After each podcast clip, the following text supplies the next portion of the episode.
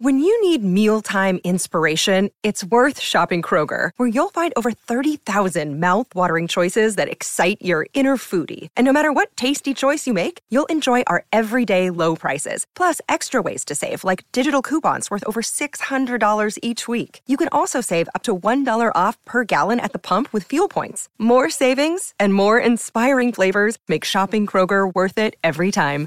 Kroger, fresh for everyone. Fuel restrictions apply.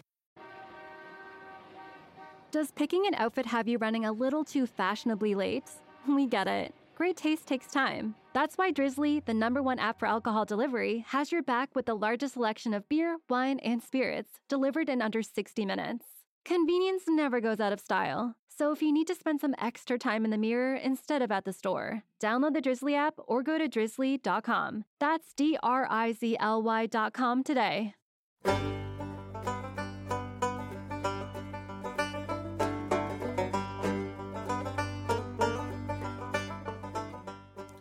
Welcome to Inside the Banjoverse, a podcast exploring the minds of folk music's great artists. If you like what you hear, please subscribe now and do leave us a review. It makes a big difference.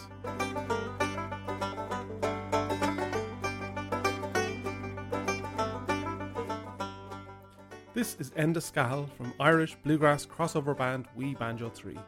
Before you freak out, don't worry, there's actually four of us, and mostly just one banjo.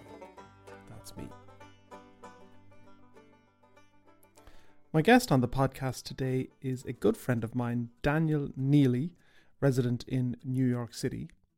Daniel is a banjo player, an ethnomusicologist, and is the Irish music journalist with the Irish Echo.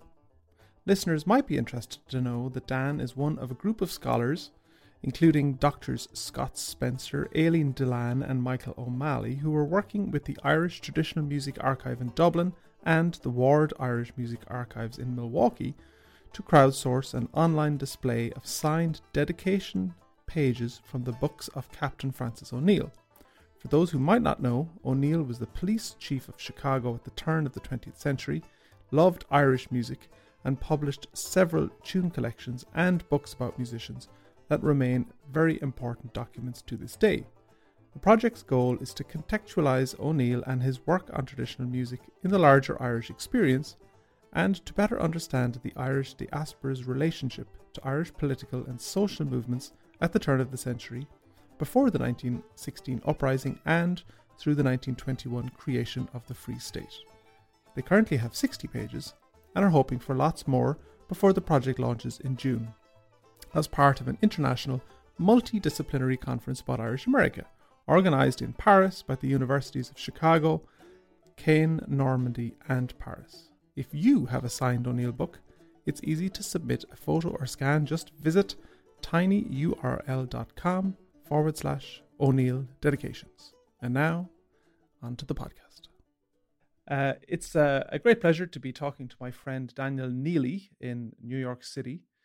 Uh, I know Daniel is a banjo player and as the Irish music writer or journalist for the Irish Echo. And uh, so excited to talk to you today, Dan. You're in New York City, is that right?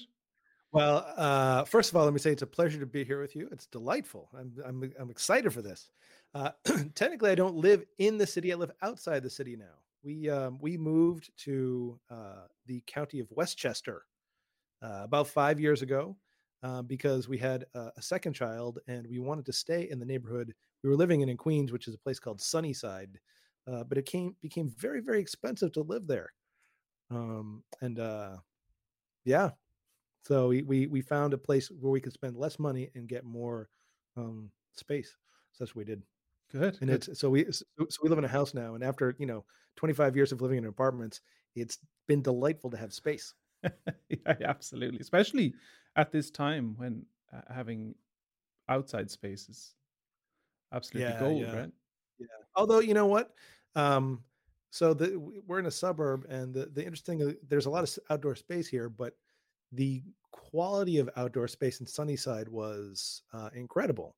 So we had like a, a local park there that was really really great. Um, it was like you know it was gated, so once the gate closed, um, you know the kids could like run around. You wouldn't see them for like five hours or however long you were there, and then you know you call their name and they come back.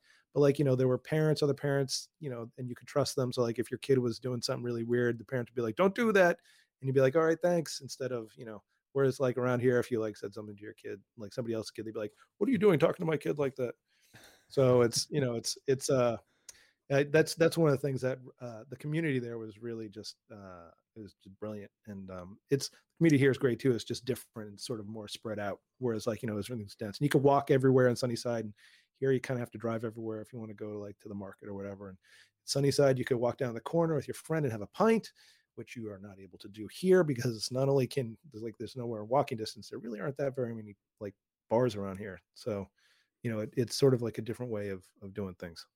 Yeah, so it has this. You're not you're not selling it to me, Dan. I gotta say. It's it's it's it's just different. it's it's nice being here. As a it you know as an Irish band, as an Irish banjo player, which one is better? Was was Sunnyside an Irish community? Oh yeah, no. This I so Sunnyside it was amazing because at one point basically every piper in in New York City lived there. So like Ivan Goff was my neighbor, Cillian Vallely was my neighbor. Uh, there was a guy named uh, Kevin McHugh who was uh, he was a percussionist in Riverdance, but he played pipes brilliantly. He was one of my neighbors. There's Kevin McHugh ran a session in a place called the Cuckoo's Nest, which was like just a lovely pub that which was nice for sessions.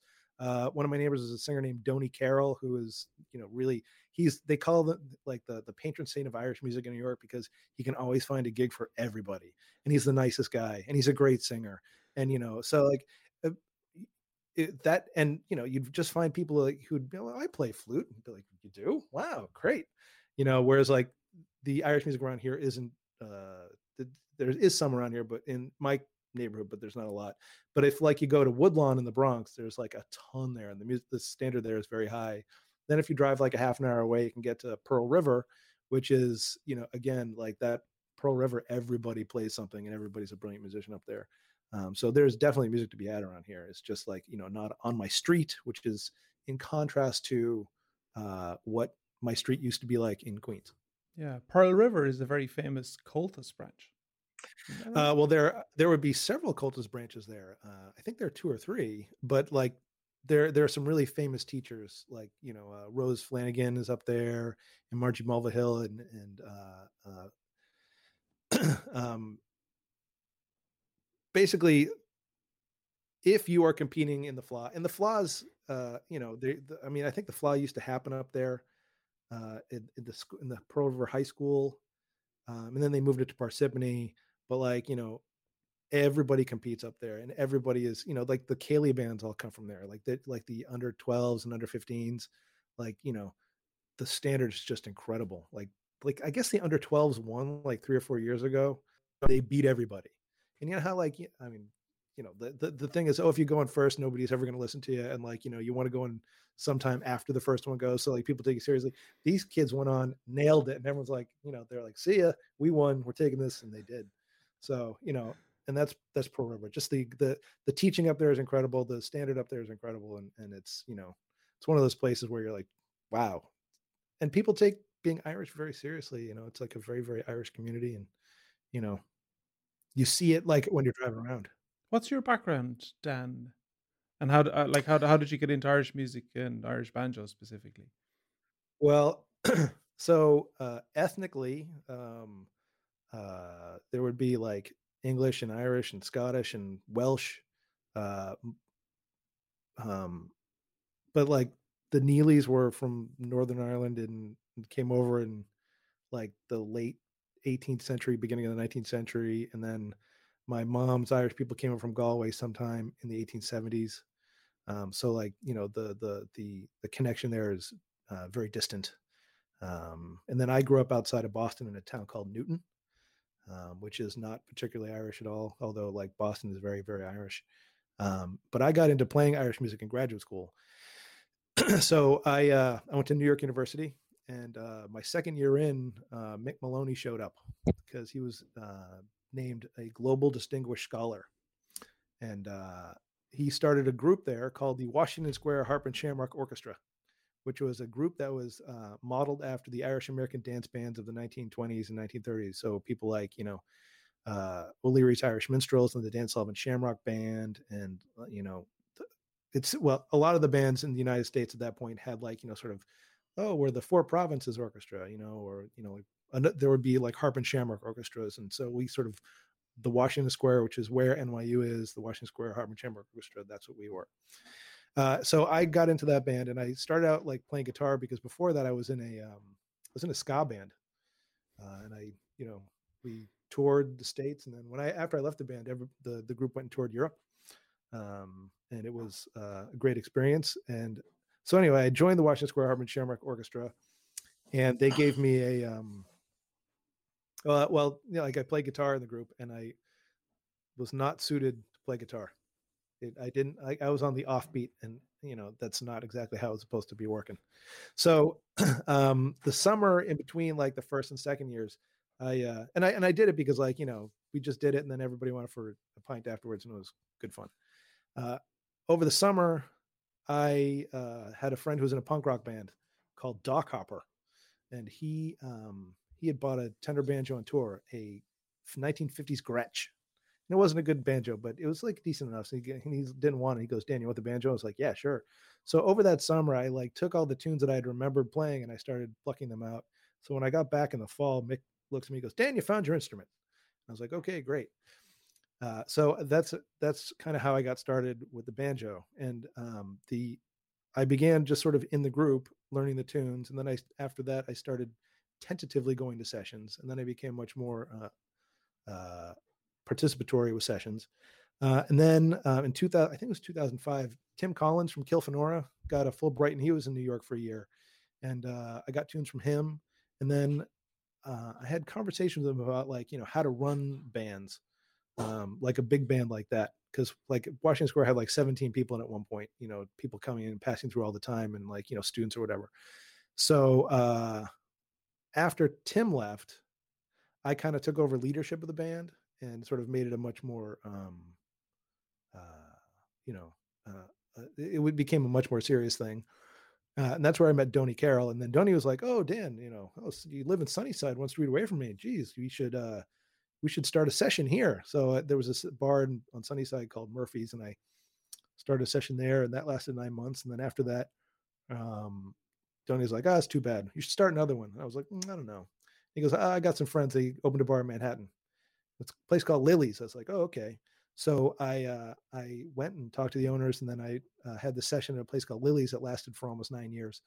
Um, and uh, sort of my path, you know, just in terms of like the places I play and the musicians I play with, sort of went through that kind of trajectory. And uh, yeah, what are the what what are the sessions like in America versus Ireland? Or do you do you have much experience of the Irish session, and are there big differences? And you know, in Irish in Ireland, obviously, a lot of the sessions are professional in the sense that a number of musicians will be paid to start them, and then others will come in. Is it very similar or different? Well, yeah, it would be similar. I mean, so Lily's, uh, it was me and I'd hire another person every week, um, and I would sort of switch that person around, so like I'd rotate people, and then so there would be two paid people there, and then you know, so you'd sort of calculate that so that there's like a high level of um, uh, musicianship happening, so that people could come and join in the session. So my my session had uh, ten seats that went down to nine at one point because one of them broke they didn't replace it, which is fine by me. Uh, and so, you know, I, it would be a thing where like, you know, if you could, if you could hang, then, you know, come have a tune. And if you couldn't hang, come sit down and have a listen. And when somebody else shows up who can like, you know, kind of swing, maybe you give up your chair. Uh, and so um, it was, uh, that was the way my session worked. But like there are very, very high level sessions. So like, you know, if you go to 11th Street, which is uh, the sort of late night Sunday session, that's like a that's one of the big ones. That's um, Tony DeMarco session.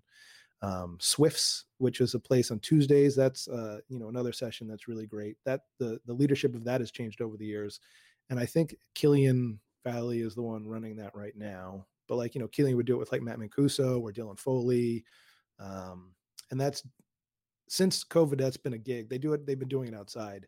Um, and then I think Kate, Katie Linnane had it for a little while, and she was doing it with Eamon O'Leary, and then you know, but like that's the session that like you know Kevin Crawford might show up to, or you know whichever Lúnasa people are in town or whoever. you know all these sessions would attract sort of top professional players then um on like one of the great places for music on sundays is a place called the dead rabbit which is uh cillian again runs but that's like more of a gig but like it's sort of like a very guarded session so like you know you know it's a four person session but like you know if somebody cool shows up you're not throwing that person out of bed you know?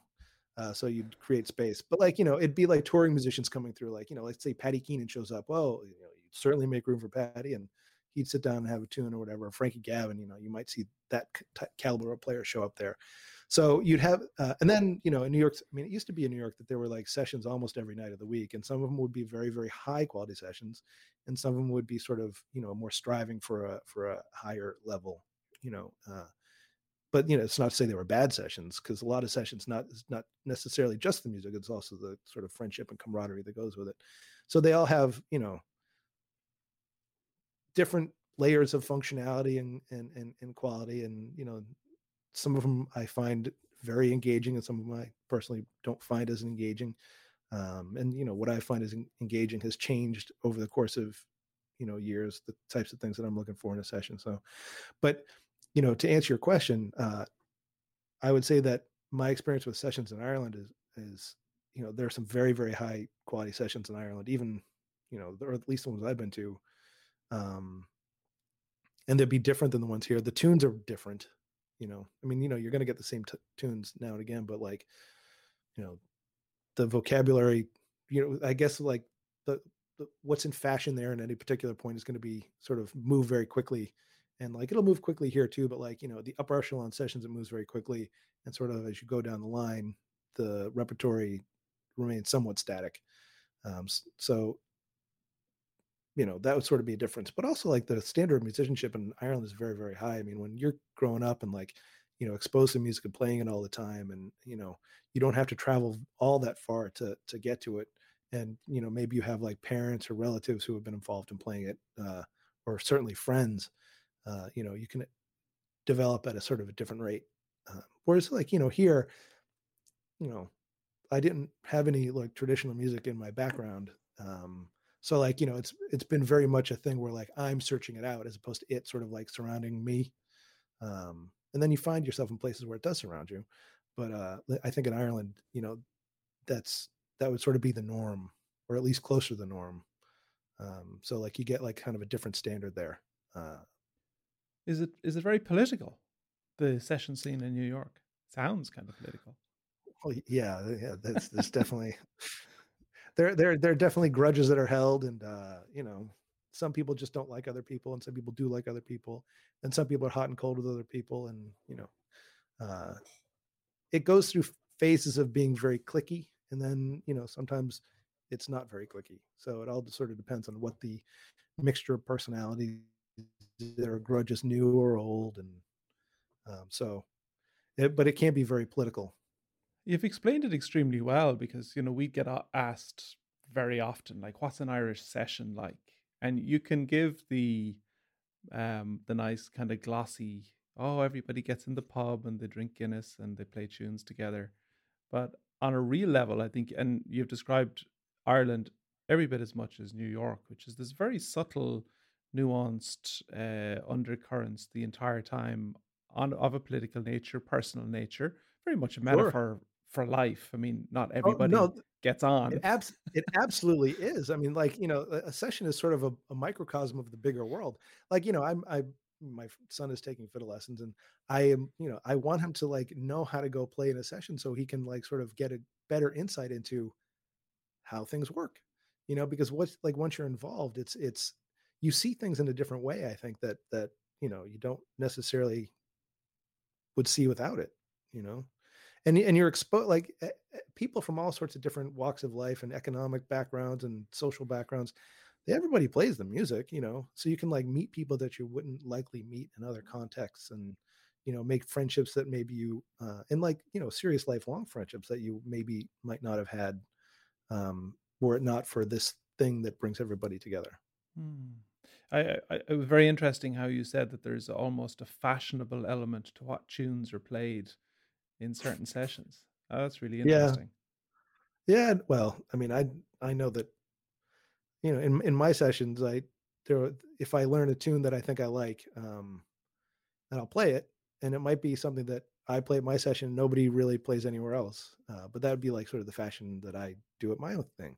But if like you know, I might go to another person's session, they might have tunes that, and I don't want to say sets of tunes, but like because like you know, no, a lot of times like you know you might have a set of tunes that everybody plays or you might have just like tunes that get played and like juggled around in different sets you know but like let's say for you know you go to another session they have four or five different tunes that you'll hear and it's associated with that crew of musicians.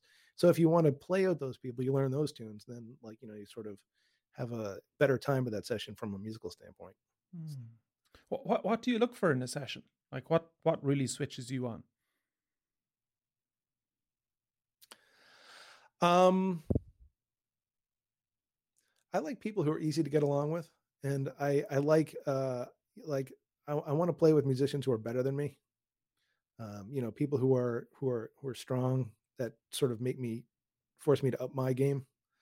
Um, so that's that's kind of I, I like I like a, a, a session that where where like you go into the space and you feel like it's a nice place for tunes. Like you know, you could have the greatest musicians and like the nicest spot, but if it's like in in like a brightly lit pizza place in a strip mall, I'd be like, well, this doesn't really have a vibe. But like you know, you find like a you find like a nice spot, and you know, and it's got some like character to it. Then you're like, oh yeah, this is a place where like I really want to go.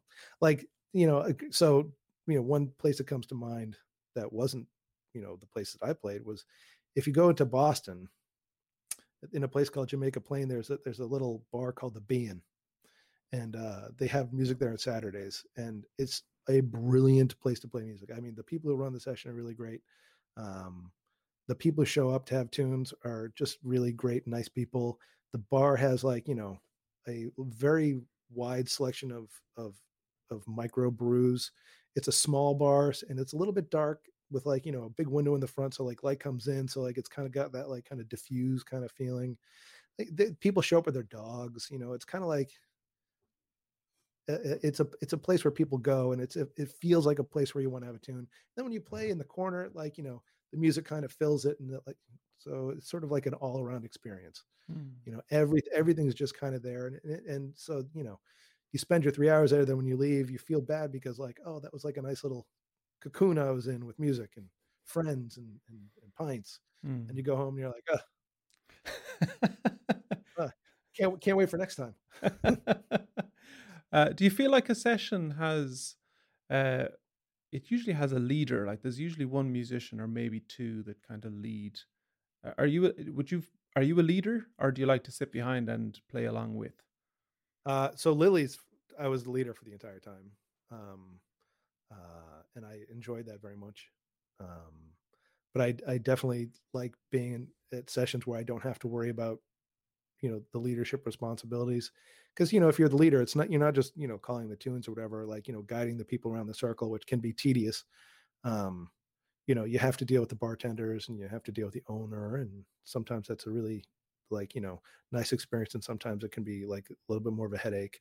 Although i've been fortunate where i haven't had to deal with any like really bad uh owners or i've had to deal with a few bad bartenders. Um but you know there's I, I, I think Lily's actually ended in part because of uh, there was a bartender who was stealing from the till, and then and and putting those putting the drinks on our tab. So you know somebody comes up and pays cash, she puts that drink on our tab and then pockets the money. Uh, and I think you know that cut up with well with us certainly. but uh, uh, she eventually got caught because she I think she was stealing in front of the owner one day. So, you know, wow. But, uh, you know, occasionally you, you'll find bartenders who really don't like Irish music. Uh, and then you find bartenders who really do. And those are the bartenders who you, you know, end up really uh, enjoying and talking with and, you know, finding friendship with. You're listening to Inside the Banjoverse with ethnomusicologist and banjo player Daniel Neely. Yeah, I played some sessions in Dublin when I was uh, in college, and it was right in the city centre, and it was in some pretty hardcore pubs. But the idea was that by bringing Irish music, they would sort of gentrify the pubs a little bit. and Yeah. attra- attract a different clientele. Um, Yeah. I'm not, not 100% sure that it worked, but it was sessions in funny places. Well, you know, it's it's interesting. Well, I know what you mean by that, but like, was that kind of like a more of a sessions that were geared towards tourism? Not so much tourism, no, because there were local pubs, but it was to try and Hmm. get the really hardcore uh, inner city folks to not go to the pub because they wouldn't be as attracted to Irish music, if that makes any sense. Oh no, that actually makes total sense. So like when I was when I was uh this is this is a funny story. When at Murphy's, um Mur- so Murphy's was like sort of a towny bar. Um uh you know, it, it was a very neighborhood bar. Towny bar is the right term. It was a neighborhood bar. And um when we first started there, they had one very small window in the front and it was very dark inside and there was like a neon light in the front window. And so like when we show up, they'd have to like move the pool table, you know, kind of place. Um, and everybody at the bar was hostile towards the Irish music. I mean, it was incredible, like uh, it's just incredibly hostile. And they had a jukebox, and they would much rather be listening to the jukebox. So, uh, you know, and I mean, I'm sure this is like a gendered thing. So, uh, I was I had to not be there one day because I was at a conference out of town. So my wife and one of the uh, uh, she plays flute, and one of the other members of the Washington Square Harp and Shamrock Orchestra took over the leadership session uh, duties that day, and her name was Liz. Her name is Liz. Uh, so Liz and Gail are playing away, and then somebody uh, from the bar. Oh, and by the way, this is a bar with a pillow. So like when you know you can drink too much, you fall forward. They can slip the pillow in before your head hits the bar. Uh, so uh, um, uh, so Liz playing away, Liz and Gail playing away. Somebody walks up and they're wasted, and they say something like, "You know, you should really. We don't like your music. You should take your music and practice at home because we don't want to hear it." And Liz, who is very, uh, you know, she's smart and like doesn't take crap off anybody. She goes, "Well, you know what? Maybe you should drink at home. So when you pass out, you fall down closer to your bed." You know, and so like, but like that kind of hostility would, you know, there there there were some client, some you know neighborhood clientele that was really, you know, like did not like uh, traditional music. That changed, by the way, when Murphy's eventually renovated their space and put in windows and made it really a much nicer place. And so they'd have traditional music there, and you know, the the the sort of neighborhood vibe that had existed before sort of disappeared, and they were much more successful. Like a lot more people came to the bar and you know enjoyed the music and, and you know just had a good time. And people came from out of, Like I knew people from New Jersey who would come to the bar just like, you know, hang out for the night and listen to music and see what, you know, what was going on there. It was a nice spot and it was small and like, you know, it was felt very hospitable to music at that point and people enjoyed it. I mean, it makes a big difference if people enjoy it, you know, because if people are just there like being grumpy at you, it sucks. So I, I I started this session in Dublin. This is over 20 years ago when I was in I, college. I don't believe, what are you, 29? Were you nine years old I then? was nine years Come on. old. Yeah, yeah. And uh, so I went into this pub uh, and I asked the lady who owned the pub if she'd like an Irish music session. So Mhm. to kind of fast forward a little bit through the story, she used to own an off license, uh, so uh, just a little store that sold drink. Yeah. Mhm. And she knew this guy that had a pub, and they were chatting one day, and she said, "I I'd al- I always wanted to own a pub," and he said, "Why don't we swap?" right. So this is she's like the definition of a little old dear. She takes Mhm. over this pretty hardcore uh, inner city pub, and the guy that had the pub goes up and is just selling off off sales. Mhm. Uh, so she loved the idea of Irish music, and because I was from the country, I was from Galway, and she was like, "Oh, this lovely country boy wants to play music in my pub," and so I started a session with Dara Bracken Mhm. and uh, and Mick Broderick. Now, what was hysterical about the story is that as as time went on, the session got really big. A lot of people that came to the session realized that this lady didn't know anything about running a pub. Uh, and this was before the smoking ban. So they used to come into the pub and smoke grass and hash in the pub. And she had no idea, absolutely no clue, right? And so the session was huge. The pub was full, full of hard shows. And she was like, Isn't this amazing? Like the Irish music, and people just love it. And everybody's so relaxed. And I'm like, Yes, they are. And one night, the Gardaí, the police raided the pub they came in Oops. the back the back door, right? And it was just, you know, people were diving out the door and all the rest of it. And when I went in the following week to start, you know, I, would go in early for a pint before we'd start. And she was like, sure. Hi, Enda, did you know anything about these drugs? And I was like, not a thing. I, I have no idea what you're talking about. And she said, she said, the, the, the Gardaí brought me into the station and they burnt some of it for me so that I'd know what it smelled like and I could know when the people were sm- were smoking it the next time. so she used to come down to the back of the pub where the session was and stand there sniffing the air to see if, and she still couldn't tell the difference. Oh, wow. But it was now you know now here here's the new wrinkle. Here's the new wrinkle. A lot of places in the United States, it's legal recreational marijuana is legal. Like, you know, in Massachusetts, you can just walk into a shop, buy marijuana, and walk out with no fear of of of uh, you know being arrested or mm. harassment. It's weird. It's crazy. They they just they just passed uh, they just legalized it in New Jersey, and uh, because New York is going to lose all their lose a lot in tax money, I'm sure New York is going to legalize. Uh, I mean, but they'd be stupid not to do it by the end of the year, but um, yeah, we we so we, that'll we noticed when we go to gigs in California where it's obviously been legal for a while, and oh, yeah. th- these ladies would turn up at the show with like pearl necklaces and stuff, like you know, very yeah. Mm-hmm. conservative looking ladies, and when they'd meet you after the show, they'd have a little Tupperware box and they'd open it up and they go, "We made you some cookies," and the bang off the cookies. I'm like, you people look like my mother. that's that's the funny that's the funniest part too. My uh, so so my mom wanted me to take her to to a store just to see what it was like, uh, and we got in and everybody was over like 65 in the store. Like there were no kids, no young people. It was just like all like you know older people, and I was like, wow, wow. and you oh. go in and like you have a conversation. Well, what are you looking for? Well, you know, um, well, what do you recommend? It's like going to, going to a wine store and talking to the or a restaurant and talking to the sommelier. You know, like, well, what are you into? What are you having for dinner tonight? I don't know. Some sort of fish. you know, and, and it's it's it's a new world, and it, it's a new world. Indeed. I, I, I want to roll back to when you got your first banjo from a punk rocker. Yeah. How did that? What did that look like? I mean, you picked it up for the first time, and you're like, "What the heck is this?" Did you go? Did you go for lessons? Was there a resource that you went to to figure out how to tune it, play it? What, what were you supposed to be doing? I think I must have looked on the internet to figure out how to tune it, um, and that wasn't a problem.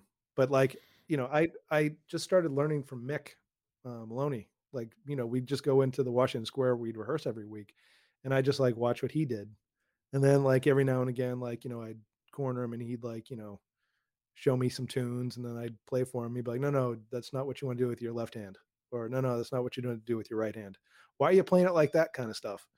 Uh, and so, you know, based on the things that he would say, I sort of, um, you know, uh, learned to play and learned about Irish music very early on from him. Was he was he very technique oriented, or, was it more rounded? Uh, no, it'd be more rounded. I mean, he, he I would say like his approach to to teaching me the and it wasn't like a specific you know you're sitting down and i'm going to be your teacher kind of thing it was sort of old fashioned in the sense that like you know it would he'd look at you and be like no no no no you know it was it was i mean I, it was mostly me watching him and trying to figure out what he was doing because there would be things you know as i got a better ear for it there were i noticed things that he did in his playing that i was like wow that's really cool. Like you know like he'd play jigs and i'd be like wow that's like the way he's doing is great. Because he could you know like he'd put in double stops and kind of throw them in wherever they sounded great and you know to from a technical point of view it'd be on me like well how do i figure out you know? Because you know if you're if you're picking in a particular way and i want to put like a double stop on the let's say on the one the three the four and the six or i want to put one on the one the four and the six or the one the three and the six or whatever in, in like a you know a measured jigs you know well how do i do that so like technically i can make that happen? And it was you know it was a long time for me to figure that out and um so I learned a lot from like watching Mick. And then like there are people around who I picked up stuff from. Like there's a Eamon O'Leary was somebody who I like watching early on, and Don Meade, if you know Don Meade at all, like I enjoyed his banjo playing. And then um, at one point, uh, I, I had sort of like a big sort of technical spurt forward uh, because um, uh, well, uh, back in Sunnyside, there was a, a Sunday session um, at a place called Maggie Mae's on Queens Boulevard, and it was uh, the, the it was Ivan Goff who led it with a guitar player named Dave Fahy, and uh, and and it was great. Um, uh, so, do you know Dave at all? Oh, I grew up with Dave. Literally, he's a mile over the road from. Oh, me. did you? Yeah. Oh, did you? Yeah. I, I played. I love. I played my first sessions with Dave, and he bought me my first vodka when I was fifteen. That's that's that's really not surprising at all. I, I I think I think I think so highly. Like Dave is just like a fun person to, to have a, a, a tune with, but you do not want to go out drinking with him because that will hurt for the next few days. Um, but he's he's a great guy. So anyway, he like they had this session and it was and it was a lot of fun. Uh, and then one day Ivan calls me up. He goes, Dan, you got to come down uh, because my friend uh, John is in from Australia, and I don't know if he's ever going to come back. So you definitely want to hear this guy play. And so this was John Morrow, and um, John is a John is a bonkers banjo player. Like he's really, really He- great. he's the most. I reckon he's the most unknown banjo player of his quality. He's phenomenal. Phenomenal. He player. really is. He really and it's and it's and it's not just like you know. I mean, you can play the melody and whatever and throw in the double stops where you want to, but he'd throw in like he'd accompany himself with like these sort of like fourth string and third string runs while he's playing the melody which is like you know i mean that's something that's very sophisticated as far as i'm concerned. But and he wouldn't it wouldn't sound flashy it would just sound very workmanlike if you know what i mean. You know like it was flash but like he at no point was it like hey look how awesome and what i'm doing. It was just like he's he's just playing and it just like the creativity and like the flow is and he wasn't playing anything you know the same way twice. So uh so i would like look at and try to figure out what john was doing and then for uh for five years i ran the um uh the irish music week uh in elkins west virginia the augusta irish music week and so i had john uh down there once uh to teach and so like I, I gave him a lift down and back and so i was able to like talk to him like in great depth about like you know really his right hand technique and you know how he you know held his pick and like the kinds of things that he did and how he imagined doing it because you know like like you can you can like i think you know you probably have had this experience as well like you you reach a point where like you have like the vocabulary of like the possibility of things that can happen and then sometimes like you need somebody to tell you like sort of the big picture to sort of organize it and that's you know for me that's uh, in a way what happened with that those car rides with john because um like I had some technical stuff like going around in my head and like, you know, I could sort of tame it now and again, but like I talked to him and he was just based on like the types of things he says and how he approached, I was like, oh, so I'm sort of approaching this in a way. If I adjust this this way and if I adjust that that way,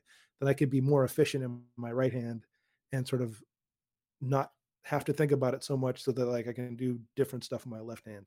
And that was sort of like a uh, an important um an important thing for me uh from a technical point of view but um yeah it's uh i didn't really sit down with anybody and like you know uh have like sort of continuous lessons.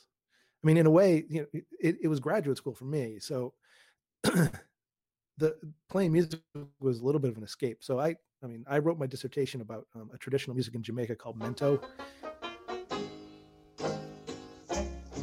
I, this is the beginning of Sally Brown, Creole lady of Canning Town. Penniless until she was 21, trying her new silk brown skirt and so. and uh, you know i was living in jamaica for a while and i would travel down there regularly and then like you know writing a dissertation is like having a big you know weight around your neck. And so like when you're not writing you sort of like move away and go do other things and find like the pleasure in that and that was what the music stuff was for me. So like you know i could go and sit down and enjoy myself with some music and and not have to think about like the academic work that i needed to finish. So at the, at the very beginning it was like you know i was really picking up like the vocabulary and like ideas about how technique works and and and like how to play tunes and all this and that but it wasn't like coming together in a particular way and then i'd have like i was saying just a second ago like there would be moments where like I, there would be like a like a light would go off and things would happen and then another light would go off and then things would happen and, and that's sort of how it uh it, it worked with me Is there any banjo in Jamaican mento music? Yes, banjo is a central instrument in in in in in, uh, in Mento music. um, it probably came into to, to Mento in the 20s, um, and you know people still play it now. They tune in fifths, generally speaking. Although there are some musicians who I don't necessarily rate as highly, and some of my other banjo playing friends in Jamaica would not have rated as highly, who tune it what they call uke, which is the top four strings of the guitar, um, which I think is cheating. I mean, why not just play guitar and then forget about it if you have a six string banjo? I mean, come on, what are you, what are we doing here? You know. uh, but there were some there were some virtuoso banjo players in Jamaica. There was a guy who recorded in the fifties, who's uh, who went by the name Pork Chops uh, he was a brilliant banjo player. Uh, there was another one in Montego Bay who I was good friends with named Motherless. His real name is Cecil Mitchell, but he, apparently he was out playing music all the time. That is, that people used to say, "Wait, don't you even have a mother?" So he became motherless. Uh, um, I had a friend named Nelson who was a great banjo player, Nelson Chambers. Um, but yeah, there's there are a lot of banjo. Well, there used to be a lot of banjo players in Jamaica. Now you don't really find so many, but um, yeah. So, now there's still some there's still some bands around. Like the Jolly Boys are still around, even though they've had a like I I, I recorded with the, the band the Jolly Boys for their album. Uh, I played banjo on their album called Great Expectation, and um, when I left because I I wasn't going to go on tour because Henry was just being born. Uh, uh, there were a couple people who played banjo after me, and then like one of them whose name is Brutus. He uh, he's the banjo player now, and he's he's very very good very good i mean he was a great great guitarist and he's like become a really great banjo player so you know people still do it it's just not as common as it used to be and is it melody based like irish music or is it more chordal based both i mean like you'll you'll play you'll play chords but then like people will take solos or people will you know play the melody when it's appropriate then there would be you know if you are i mean depending on where you play because like they're kind of different styles in different parts of the island but um like if you're playing on the north coast especially for tourism you've kind of you play a particular kind of style but in in that style you're going to need to know like you know there, there would be a common language of like introductions and like you know closing segments in a in a tune or like you know particular kinds of there's be particular repertory and there would be like you know solo breaks that you know you probably people would probably understand um, and be able to hear and you know you'd be like oh i know where this is going based on what you just played so um yeah. Have you ever had any interest in um in in in plectrum banjo, uh, jazz banjo, tenor banjo? Not so much. in a word. Nope. nope. I mean, that would just be like, you know, I picked that up and then like I'm gonna have to get like six more banjos. I mean, come on. I only have I mean, I do live in a house, but like like I'm like I'm kind of out of space when it comes to like banjo space. like if I put if, if I put another banjo in there, Marva's going to kill me. But I've got two, two, three, he, three in this room. There are two downstairs. You know, I mean, geez, they're, just, um, they're, they're growing out of the place. So, well, let, us talk banjo a little bit then. What's your yes? What's your favorite one that you have right now? and have you any idea if you had an endless supply of money, what you would buy? Oh, I love this question. This is great. Um, well, I have thoughts, as you might imagine. uh, the banjo that I play all the time is one I, I fashion myself out of parts. Um, it is basically a, uh, is a tube and plate Gibson model. Uh, the way that came together was I was on the Banjo Hangout website many, many years ago. This is probably 12, 13 years ago and somebody was selling a 1929 TB3 neck and a modern Gill resonator for $300. And I was like, wow, that's very cheap. I want to buy those things. And they were like stained to match each other. So like you, you didn't have to put any money. And then it was just a matter of like buying the parts. Now at that point I had some sort of like Vega-esque banjo. And I, but and I said to myself, you know, I don't really have very much money, so I'm going to try to build this banjo as cheaply as I can, which meant at the time, uh, not having a tone ring in it. Now there was on the band on the band. Well, no, you laugh. So on the banjo hangout, there they like there were some people who were talking about like woody banjos, and so like there was a there's a there's a rim maker in Arkansas named Tony Pass, and he was doing the rims for like Stelling banjos, and people like there was like a little fashion for those rims. So he had introduced like their block their block rims are not bent rims. Um, so like I guess that sort of like cuts out a lot of the labor that goes into making the rims because you don't have to steam bend them. So uh, he put out sort of like a budget version of his rim, and it wasn't too much money. And so I asked him to like make me one, and then cut it as an arch top. So like it's just a single solid piece of well, it's a block rim, but like the the the the arch top is just a Gibson style arch top is cut into the rim, and that took three and a half pounds off the weight of the banjo too. So that's what I play. Um, and then a little while ago, maybe three or four years ago, I replaced the neck because the the the, the truss rod like kind of froze. So I was like, well, you know, and also I wanted that's a 23 inch scale neck, and I wanted a 22 inch 19 fret because uh, I like the slightly shorter scale. Like I don't like a short scale or like a 21 or 20, which would be like, you know, you'd find on some 17. I want something that was sort of in between. And as I found out later, the 20 inch 19, I mean the the 22 inch 19 fret was Wayman standard. Because uh, there's a well, I'll tell the story in a sec. So anyway, that that that sort of Gibson banjo is the one I like play all the time. It's got it's loud, it's got like a nice tone, and it's very light. So I enjoy that. uh, I also have a Nechville, which has a 22 inch scale, um, and I think that's a brilliant instrument too. Um, it is really, I mean, you can do a lot with a Nechville just in terms of like manipulating the tone and the action, and uh, they're they're beautifully made instruments. Um, so I've had I had one of those for like you know six or seven years, and it's like you know, it's like a like a that's a great top shelf instrument. And then the recent uh, the recent uh, banjo I got was a uh, it's a Wayman number three. Um, so I was at Catskills Irish Arts Week, and I don't, you know, Dan Shingler. Um, Dan Shingler, he's a uh, he shows up and he he had a uh, he had a like a Wayman number one, and he passes it to me, and I'm like, holy shit, this banjo is amazing. Now, I hadn't given Waymans a lot of thought previously because they're not really like the most common banjos, and they're also kind of pricey, you know, like for for like they're not cheap, they're not super expensive. They're sort of in that like you know middle ground where you really have to commit to it if you're going to buy one. Uh, so anyway, I played Dan's and I was like, oh my god, this is amazing. So I found like a number three, which has like the extended fretboard, and uh, you know it was in rough shape. And I actually had Dan um, uh, work on it, like you know, make bring it up to like spec.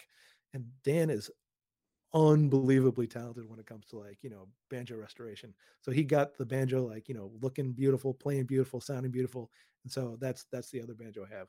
I have a uh, I also have a, an Epiphone um, that I don't really like that much. Um, it's uh, it's one of the ones with the mother of toilet seat fretboards. You know, it's like the recording model, but mm-hmm. uh, and I picked that up because it was being sold in in Yonkers for like, you know, very little money as far as Epiphones go. So I said, well, you know, take a flyer around and see how that goes. Um, but I, you know, I'm not. It's I'm, I'm not really so in love with it. It's very heavy, and uh, I like the neck is a little bit long. You know, it's mm-hmm. not where like I like my fingers to be. So, but uh, if I if I were to put if I were to put something, if I had unlimited resources, uh, uh, I would probably do something that's a little bit like the TB3 I have, um, but uh, I, I'd, I'd want it to be like sort of a new build, and I'd I'd be really picky about like the woods. You know, I'd want something that looks nice. I'd be really picky about the finish because I want the finish to like you know look nice. Um, but like you know i mean how much you know how much sort of customization can you put into it it's, it's not like you're buying a fiddle where you're going to spend like $150000 and then that's before the bow uh you know um, mm.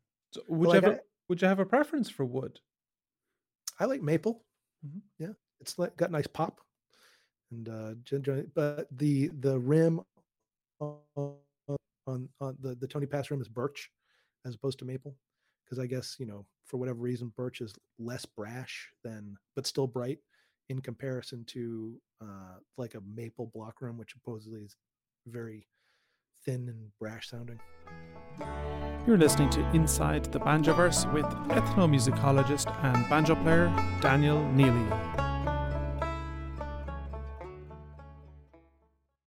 I mean, I, I, I had a Nechville made for me, and when it started, I know, it's, yeah, it's I, sweet.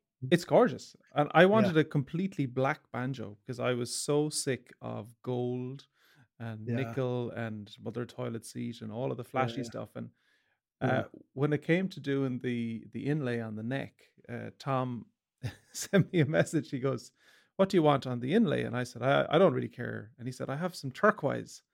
And I was like, ooh, I really like turquoise. And so by accident, I ended up with what looks like a very flashy banjo because it is almost uh, we, we stained all well the, the little bit of wood that's in the neck for banjos in the neck and in the pot that's all stained black and it's got a black uh, fretboard but then you have this really cool turquoise inlay so it's Yeah, yeah. it's kind of blingy in its own right i discovered Yeah. it turn, turns out I, I do like a bit of bling Yeah, I, I like a little bit of bling too. You know, like it's it's it's a little a little goes a long way.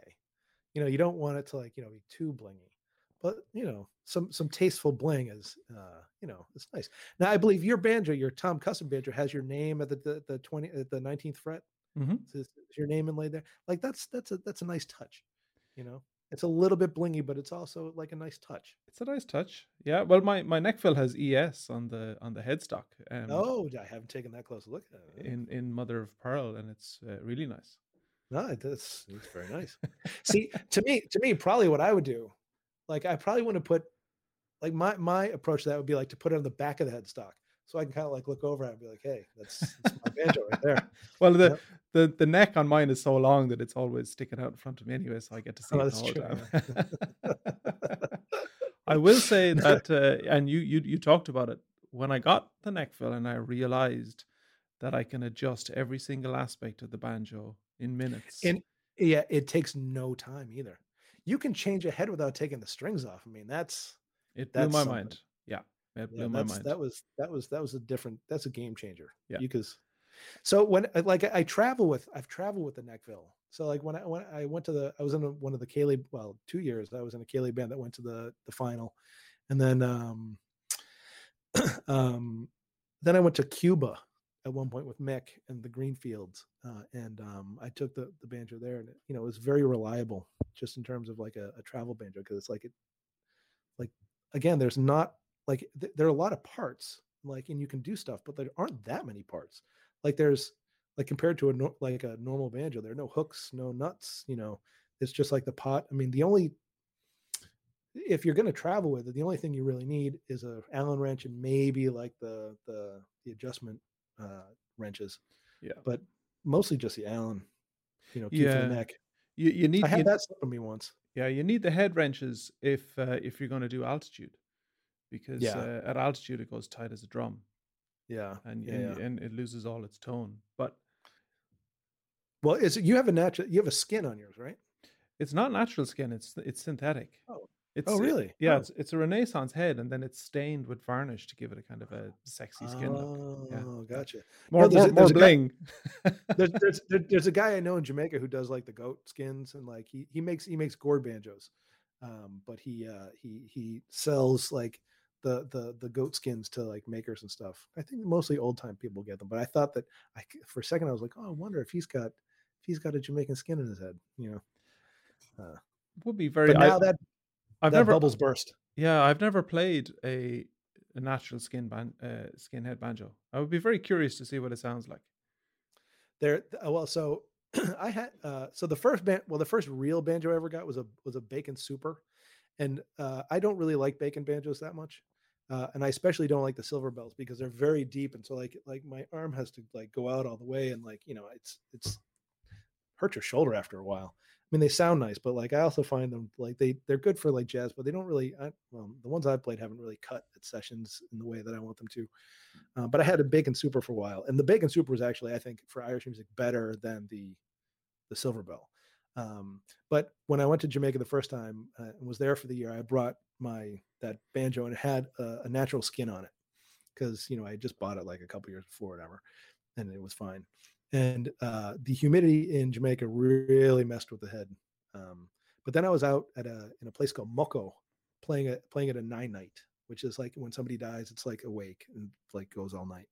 And so uh, at one of the things like you know around midnight before they start singing, um, they'll like the food comes out, so they'll give like manish water, which is like a goat entrail soup, and um, like they'll give uh, white rum out, and so like the musicians will get like you know all that stuff first. So um, normally what happens is like you get like you know they pass around the the the the white rum which comes in a bottle, and then they pass around a jug of water to like top it off, and then you can drink off that. Uh, well, at this particular night night, they passed around the the white rum, and then they passed around a jug, which I thought was water. And I poured it in, but was actually something called John Crow Batty, which is a uh, which is like it's like moonshine, but Jamaican moonshine, but it's you know like sort of comes out of the rum factories, uh, and it's illegal, I, I think. But it's it's you know it's whenever you get John Crow Batty, be like you know somebody like sneaking you some or like you know, but I've got a big jug of it. Here's a twenty ounce you know soda bottle full of it. It'll last you a month, two months, you know, and it really did. I mean, it's like dangerous stuff. Anyway, I poured John Crow Batty into my white rum. I drink it down, and I, I, was not prepared for the strength, so I cough it up all over my the skin head. And by the end of the night, there was like a hole had developed in the head. it was it was terrible. So like I had to like in Jamaica, I had to like find somebody in the states who would like send send me a head. I think I had to like you know arrange for it to be sent to my wife, and she sent it out. But I was I had a banjo out of commission for like a month to the pain in the butt. Um, but like, you know, that was my last experience with the skinhead where I was like, you know, this is too much hassle. Like, you know, it's, if it's too humid, it just sags. And then like, you know, I don't want to deal with that. Give me, mm. give me like a nice plastic head. Yeah. And then I, I like the five star heads, like the plain white five star heads. I think they're very nice. Yeah, I think they're definitely the best quality. Yeah. Yeah. I don't think uh, Remo are making heads anymore. Am I right in saying that? Yeah, I've heard that too. That, that, like they don't make it. I know Dan has been trying to like get his hands on as many as he can because like you know he likes them as well. Um, but yeah, I, am not sure. Who, I, I, don't think anybody's making them right now. But I, you know, like, I like them more than like you know like the sort of cloudy white heads, and I don't like the fiber skin heads at all. Um, and Renaissance can be good, but like you know, given the choice between like the Renaissance or the five star, I'd go five star every time, just because mm. I like I'm comfortable with the sound. Very good. Uh, how did the Irish Echo come around? So uh, when I was uh, running Lily's, well, when I was running Murphy's, um, I would send an email to everybody I knew saying, "Hey, there's a session. Come on down." And I would try to make it funny. So this is like 2008, um, because like you know, there's nothing worse than going to a session and being the only person there. so, so uh, it's, it's a lot. It's a lot of work, you know you got to be the one man band and like you know so the banjo jokes start flying and you're like okay well this is not fun thanks. Uh, thanks i hate it. Uh, so i would send out an email and you know people would come. And then when lilies happened i continued that tradition of sending out emails every week and they became like very like i would do a lot of writing. Like because at that point i had finished my dissertation but i still had like the like the i'm writing all the time energy. So i would just like you know like there'd be like just these pages long email being telling weird stories and like trying to be funny and just going on and on and on and on and on and on and on. So at that time, the person who was writing for the Echo was a guy named Earle Hitchner. And Earle Hitchner is like, you know, he was like one of the big, you know, he's sort of like a legacy in, in, in New York Irish. Like he was, you know, like a, a big, big wheel. And then when he left the Echo, there was nobody. Then um, I think a woman named Liz Noonan took over. Like she was writing a little bit in the thing. Now, Liz was the producer for the Ceol Gale radio show on WFUV, which is like, you know, Sundays, WFUV, which is Fordham College. They do all the Irish music playing and they have like two very like widely listened to radio shows.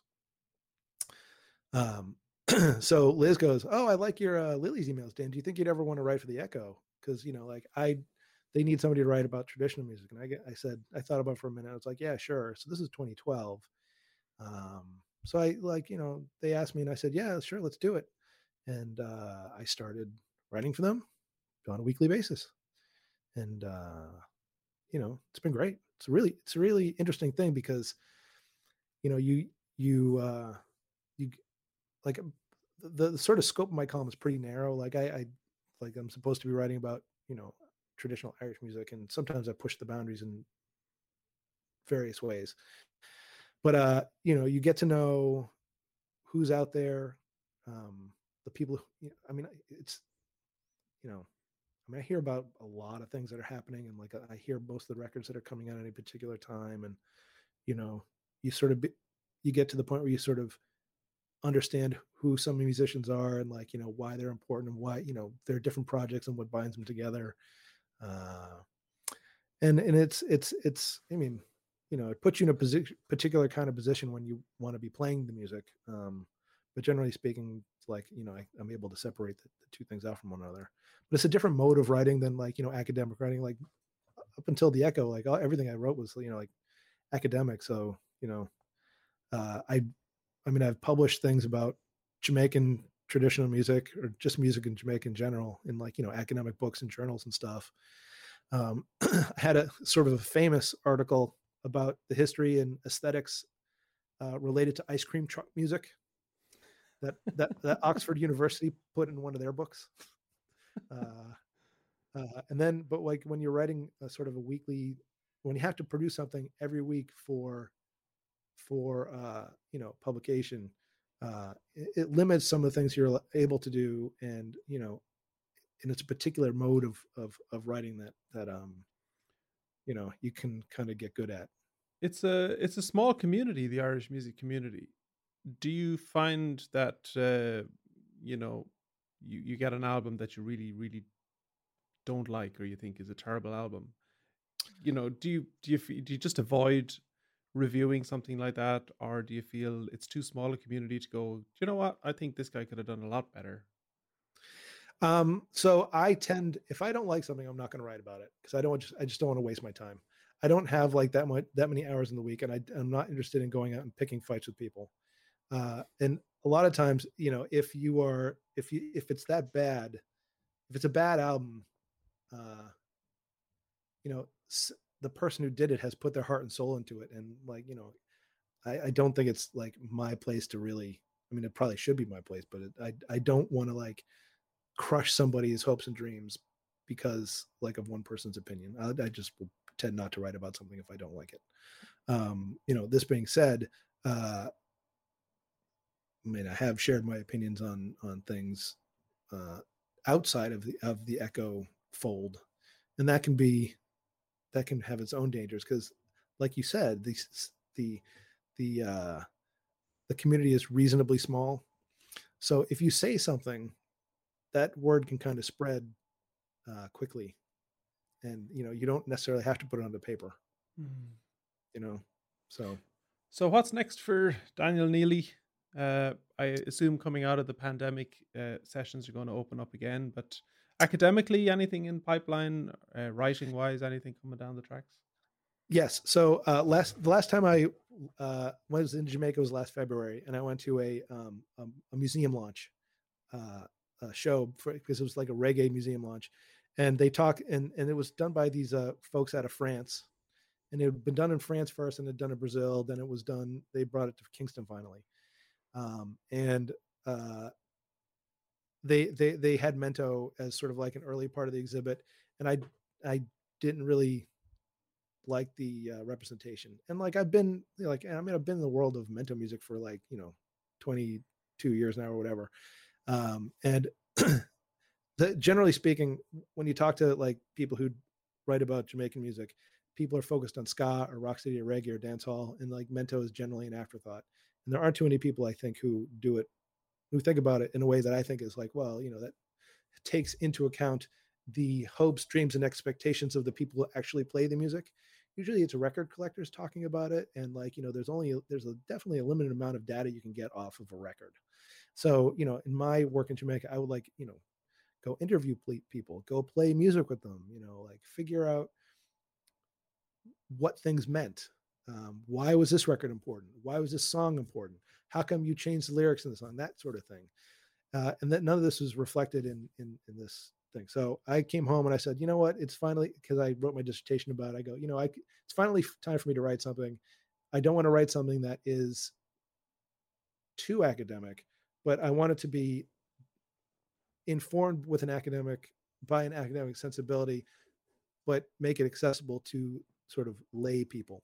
So I thought to myself, I will write a short book on Mento, a good top-down look at what it's all about, and then make it so that you could sell it at the airport in the airports in Jamaica. And you know, I had all my stuff set up. I was going through stuff, and then pandemic hits, and then I'm home teaching, uh, making sure the kids do their school, and so that project was put on the extreme back burner. um, so the next thing I'm going to do is I'm going to work on that, um, and that is, uh, yeah, that's that's that's the next thing. That sounds like an exciting project. The the the, the other thing that I've I've been very uh, sort of passionate about in my in my academic world is uh, the history of Irish music in Boston from about 1890 to about 1930, and I've uh, take uh, uh, uh, a strange obsessive interest in the Dan Sullivan Shamrock Band, Hmm. and in a singer and piper named Sean O'Nolan. Uh, Sean O'Nolan was uh, not a great piper, but he was an entertainer. He made a lot of records for Columbia, and he was the um, he was the sort of mentor for the McNulty family. But a lot of the songs that you know people sing now and claim are traditional songs were actually written by Sean. Like you know the Colcannon song. Hmm Well, That's him. make cannon made with lovely pickle cream, with the greens and scallions mingle like a picture in a dream? Uh, he, he wrote a song called "The Boys of the County Cork," which was uh, well known. But like there there would be uh, Dan McCann. That's another sort of uh, one of his songs that were definitely composed by him. Um, and I just think he's interesting. You know, he would entertain a one man show. He would, and he, early on, he sort of stole a shtick from Patsy Touhey because, you know, it would be like a piper and a dancer, but he'd like tell jokes, do recitations, play pipes, tell stories.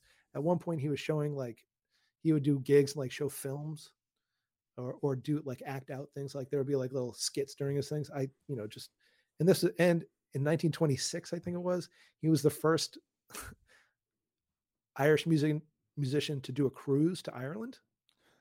it might have been 1928. But I, you know, like he was just like forward thinking, which I thought was great. The other guy, Dan Sullivan. Dan Sullivan, first of all, uh, he was from Boston. His name is Dan. He led a band, the type of band that the Washington Square Harp and Shamrock Orchestra was modeled after. In 1920, he moved to my town. He's buried a five minute walk. Him and his father are buried a five minute walk from where I went to nursery school. The bus, as I learned later on, he died in 1948, so he's you know out of the picture. But the bus to, that I took to school drove by one of the houses that he lived in. And then the Dan Sullivan Band recorded a tune, a version of the Siege of Venice polka called Neely's March. And uh, you know, all these coincidences were like, wow, wow, Jesus, I can't not, uh, I can't not, uh, you know, investigate this. But Dan's band was, uh, he, he had a couple really great bands. Like Mike Hanafin was his fiddle player at one point, and he was great. And you know, uh, there's and there's a lot of history that is not accessible, but like you can find it if you kind of dig for it. And I just became very, uh, you know, infatuated with sort of like Dan and his story. And so I get the the thing I, I, I at some point will plan to do also is sort of write something that is uh, takes all that into account. Like Dan's father was also named Dan, and uh, Francis O'Neill talks about him sort of extensively in Minstrels and Musicians. Um, you know, uh, one of the, the Dan had a banjo player in his band called Neil Nolan, who was sort of one of the early Irish music banjo players. Um, I also really, and I, you and I have talked about this before, but I really love the Flanagan brothers and Mhm. uh, you know Mike Flanagan. So I've you know take more than just a casual interest in knowing the history of like the Flanagan brothers and sort of where they were. And as fate would have it, I uh, when I was living in Sunnyside, I lived on 48th Street, and Mike and Joe for a long time lived on the other side of 48th Street, yeah, just across Queens Boulevard, because Sunnyside and Woodside were sort of like a hub of Irish music back in the back in the day. Like if you if you do you know like the early recordings that um uh, Ellen Byrne DeWitt put out of um, Hannah, uh, Wheeler and um, uh, uh, uh, Herborn and Wheeler, Eddie Yep, Herborn and That's right. and, Yeah. like they, they those musicians were like she found them in woodside or sunnyside but like there used to be like an athletic ground there and, and and that's where they were playing so like you know there's that sort of area in new york was very has been historically very music rich in terms of irish music so Yeah, I got to meet the Flanagan family uh, last year. It was 2020, maybe 2019 actually, uh, on tour, and they all they all came up to Albany to a gig in Albany. that, and that- that's where they that's where they live yeah yeah, and they I, brought eileen they brought Mike's banjo because uh, Mike's banjo was in Frankie Gavin's house, and i know i remember I went to a party in Frankie Gavin's house a long time ago, and he brought out the banjo, and it was in terrible condition.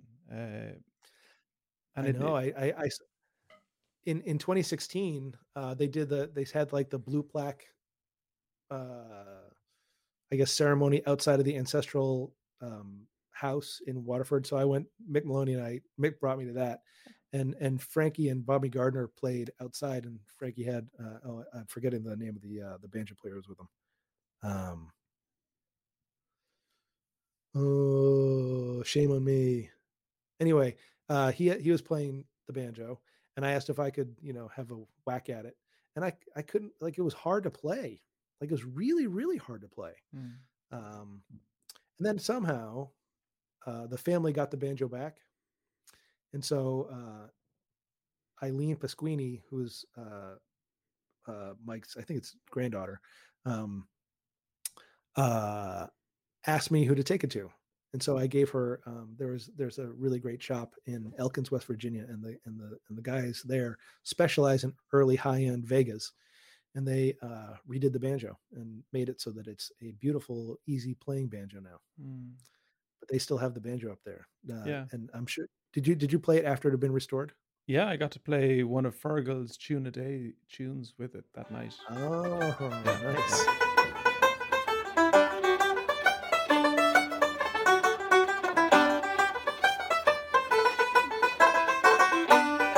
It's beautiful.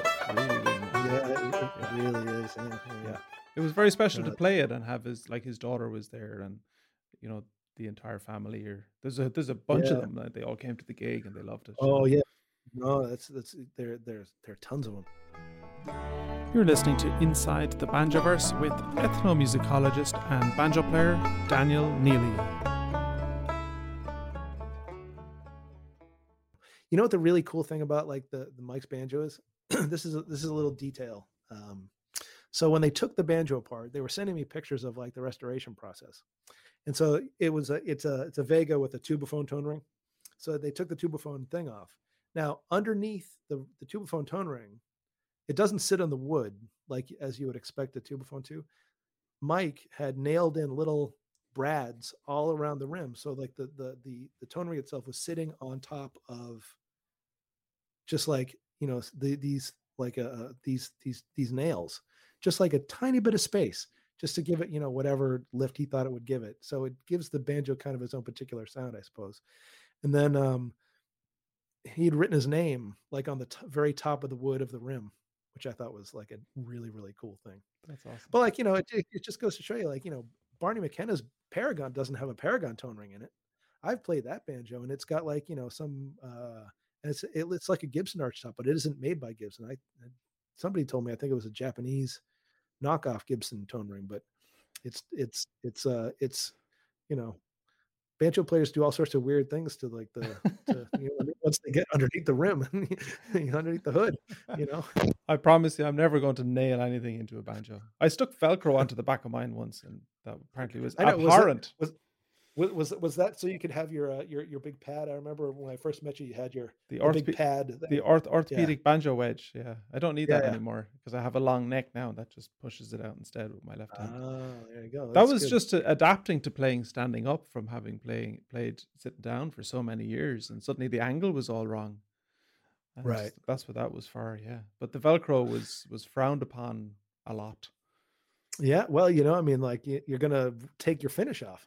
You know, it It's like turns out it, it, it comes off fairly easily actually it wasn't a problem Does at it? all yeah, yeah. yeah, that's cool, man. That's that's that's uh good to that's know nice. I, I like that. Yeah, it is good to know.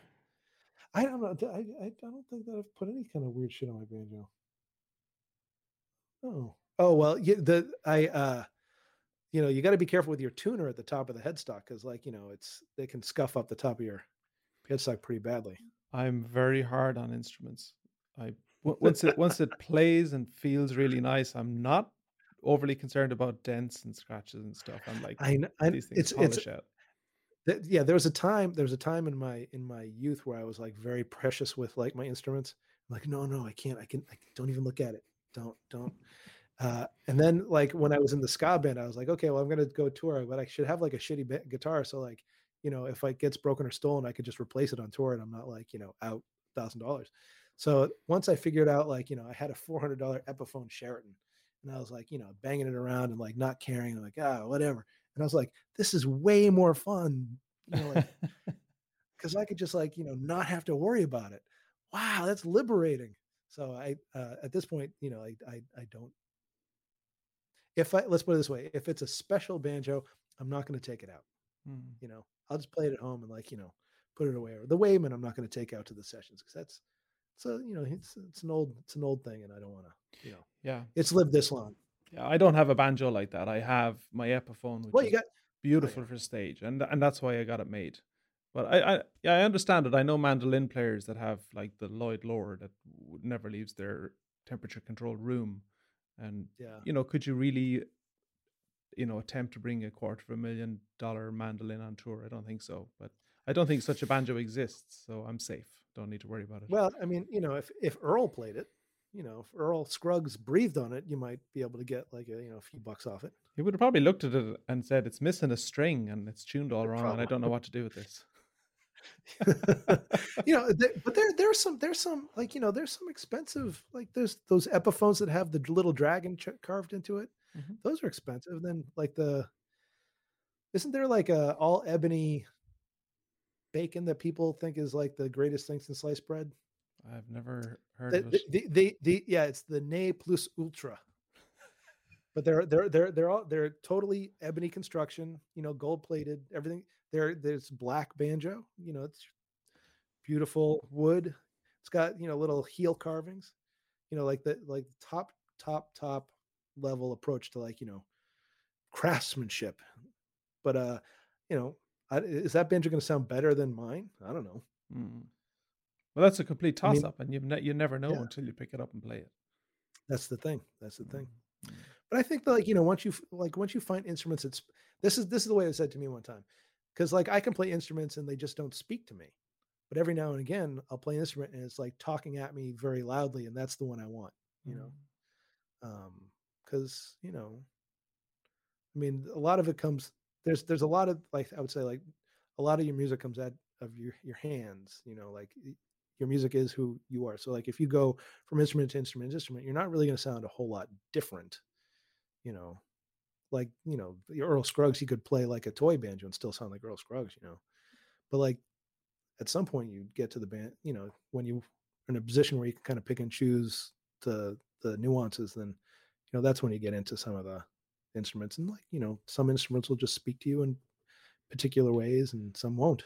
Yeah, I think it's part of the development as a musician that at different times you want different things. As a teenager, I had an Epiphone that was louder than, you know, a jet engine. And that was awesome because that's what you want to be. You're 15 in the middle of the session and drowning everybody out. And now I want something that when I was 15, I would have hated this Nechville. It's round toned, it doesn't have a very sharp edge to it, it's not mm. particularly loud. Uh, and I adore it now but it was a learning curve. It Mm. took me three years to really, really fall in love with it. And I Yeah. love it more when I play what would be considered your standard Irish banjo. And then I go back to Mhm. the Epiphone and I go, oh my God, there's so much resonance and depth and warmth to this. It's much more express expressive. And that's why I like it so much. Yeah. Yeah. it it it it is weird like you know to to to to to, to think about because you know my taste in banjos has definitely changed over the years and you know like the kinds of things that you sound that you want. And then there's like you know we talked about fashions earlier. I think there are fashions when it comes to like banjo sounds. Like you know when i was over at the uh the fleadh in 2016 and 2017 i noticed that there were a lot of young players who played i can't uh, is it emerald banjos? Mhm. is that the company? Like i found them to be very loud and very very like focused so much so that like eh, they were hard to listen to in a way right? And it could have been the player players but like but and it, and it probably is mostly the setup you know? But like there's there's like a very sharp setup that like I, i'm not that interested in but like it was very very and it could still be very fashionable. And somebody came along and told me it was like the particular kind of strings they were using. So like they're like the like D'Addario makes these wrapped strings and you know like that had some bearing on like the the the, the sharpness of the tone uh Yeah, I think strings will make a subtle difference, but I don't think they make a huge difference. But definitely Yeah. a lot of those banjos are set up to be really sharp and really loud, and they have very, very, Yeah. very, very tight heads, and you know, even the the tone ring and the pot and the whole lot is set up so that they're really loud. yeah no and that, th- there seems like that's a fashion and i i would imagine like you know I, well like a, i think a banjo like an emerald banjo is you know sophisticated enough so that when that fashion kind of changes those banjos will be able to sort of uh be set up to sound or whatever um but yeah i mean you know it's interesting and like you know the vintage market changes from now. I think everybody was very interested in Epiphones for a while. Um, now people don't seem as interested in Epiphones, although they're like You're great just, banjos. you're just you're on the wrong Facebook groups, Dan. really? Oh, it's people, as, are, people are it's as obsessive as ever. Oh, is it?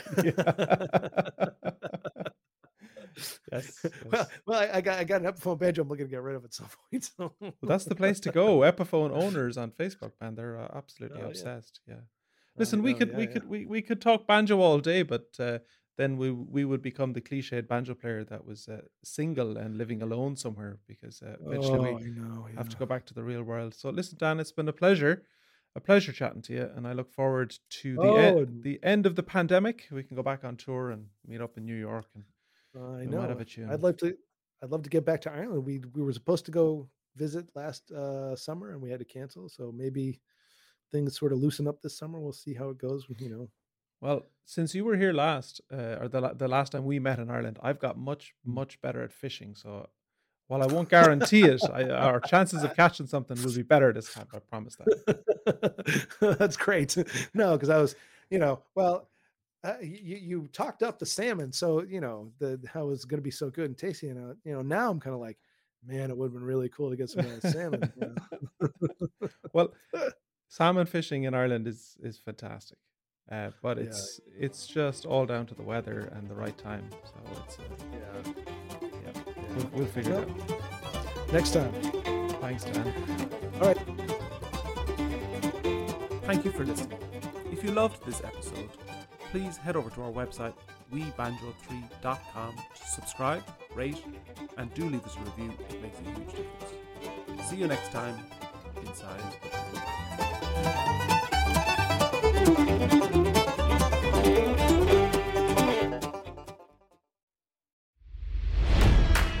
It's NFL draft season, and that means it's time to start thinking about fantasy football. FantasyPoints.com features industry leading experts and prognosticators using proprietary hand charted data to help you score more fantasy points. FantasyPoints.com is the place to go for whatever kind of fantasy football you play. Whether you play fantasy football, daily fantasy sports, or do a little bit of everything, Fantasy Points has the meticulously researched content to guide you to victory. And why wait for the fall? Fantasy Points also covers the new spring football league, the UFL. Join the guru, John Hansen, Scott Barrett, Joe Dolan, and other massive names in the fantasy football universe with an exclusive offer. Use code Pantheon for 15% off any fantasy points package, including the all in package, with access to every article, tool, and data nugget that Fantasy Points has to offer. That's fantasypoints.com and code Pantheon for 15% off at Fantasy Points. Fantasypoints.com, code Pantheon. Score more fantasy points.